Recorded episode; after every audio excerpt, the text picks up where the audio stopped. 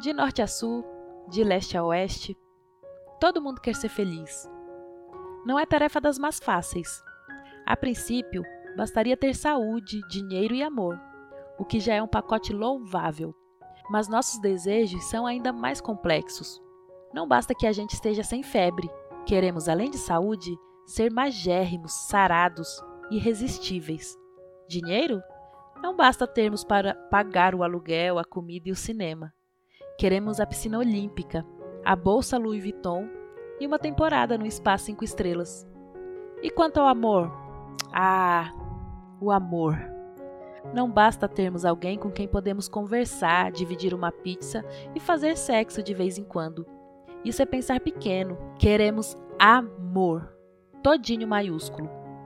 Queremos estar visceralmente apaixonados. Queremos ser surpreendidos por declarações e presentes inesperados. Queremos jantar à luz de velas de segunda a domingo. Queremos sexo selvagem diário. Queremos ser felizes assim e não de outro jeito.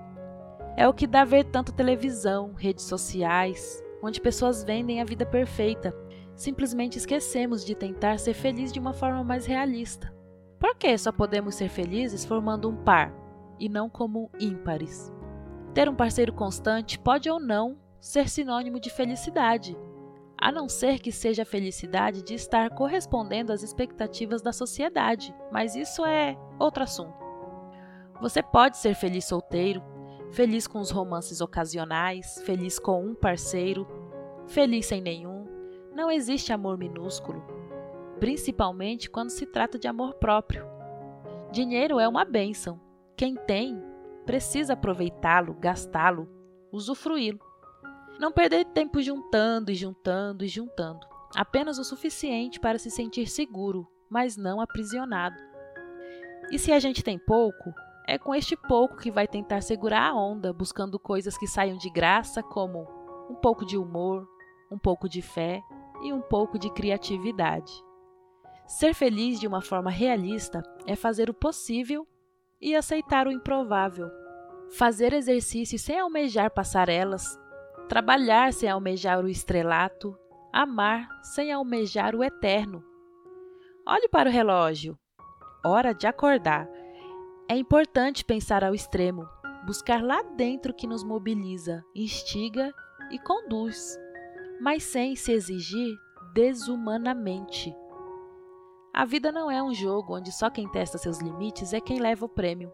Não sejamos vítimas ingênuas desta tal competitividade. Se a meta está alta demais, reduza.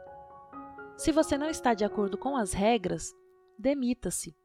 Invente seu próprio jogo. Faça o que for necessário para ser feliz. Mas não se esqueça que a felicidade é um sentimento simples. Você pode encontrá-la e deixá-la ir embora por não perceber a sua simplicidade. Ela transmite paz e não sentimentos fortes, que nos atormentam e provocam inquietude no nosso coração. Isso pode ser alegria, paixão, entusiasmo, mas não é felicidade. Pense nisso E aí, pessoal? Gostaram da reflexão de hoje? Então fiquem ligados no Instagram arroba falando ao C para ficar por dentro de todas as novidades, ok? Eu sou a Késia Costa e esse é mais um Falando ao Coração para vocês. Obrigado pela companhia e até semana que vem. Tchau!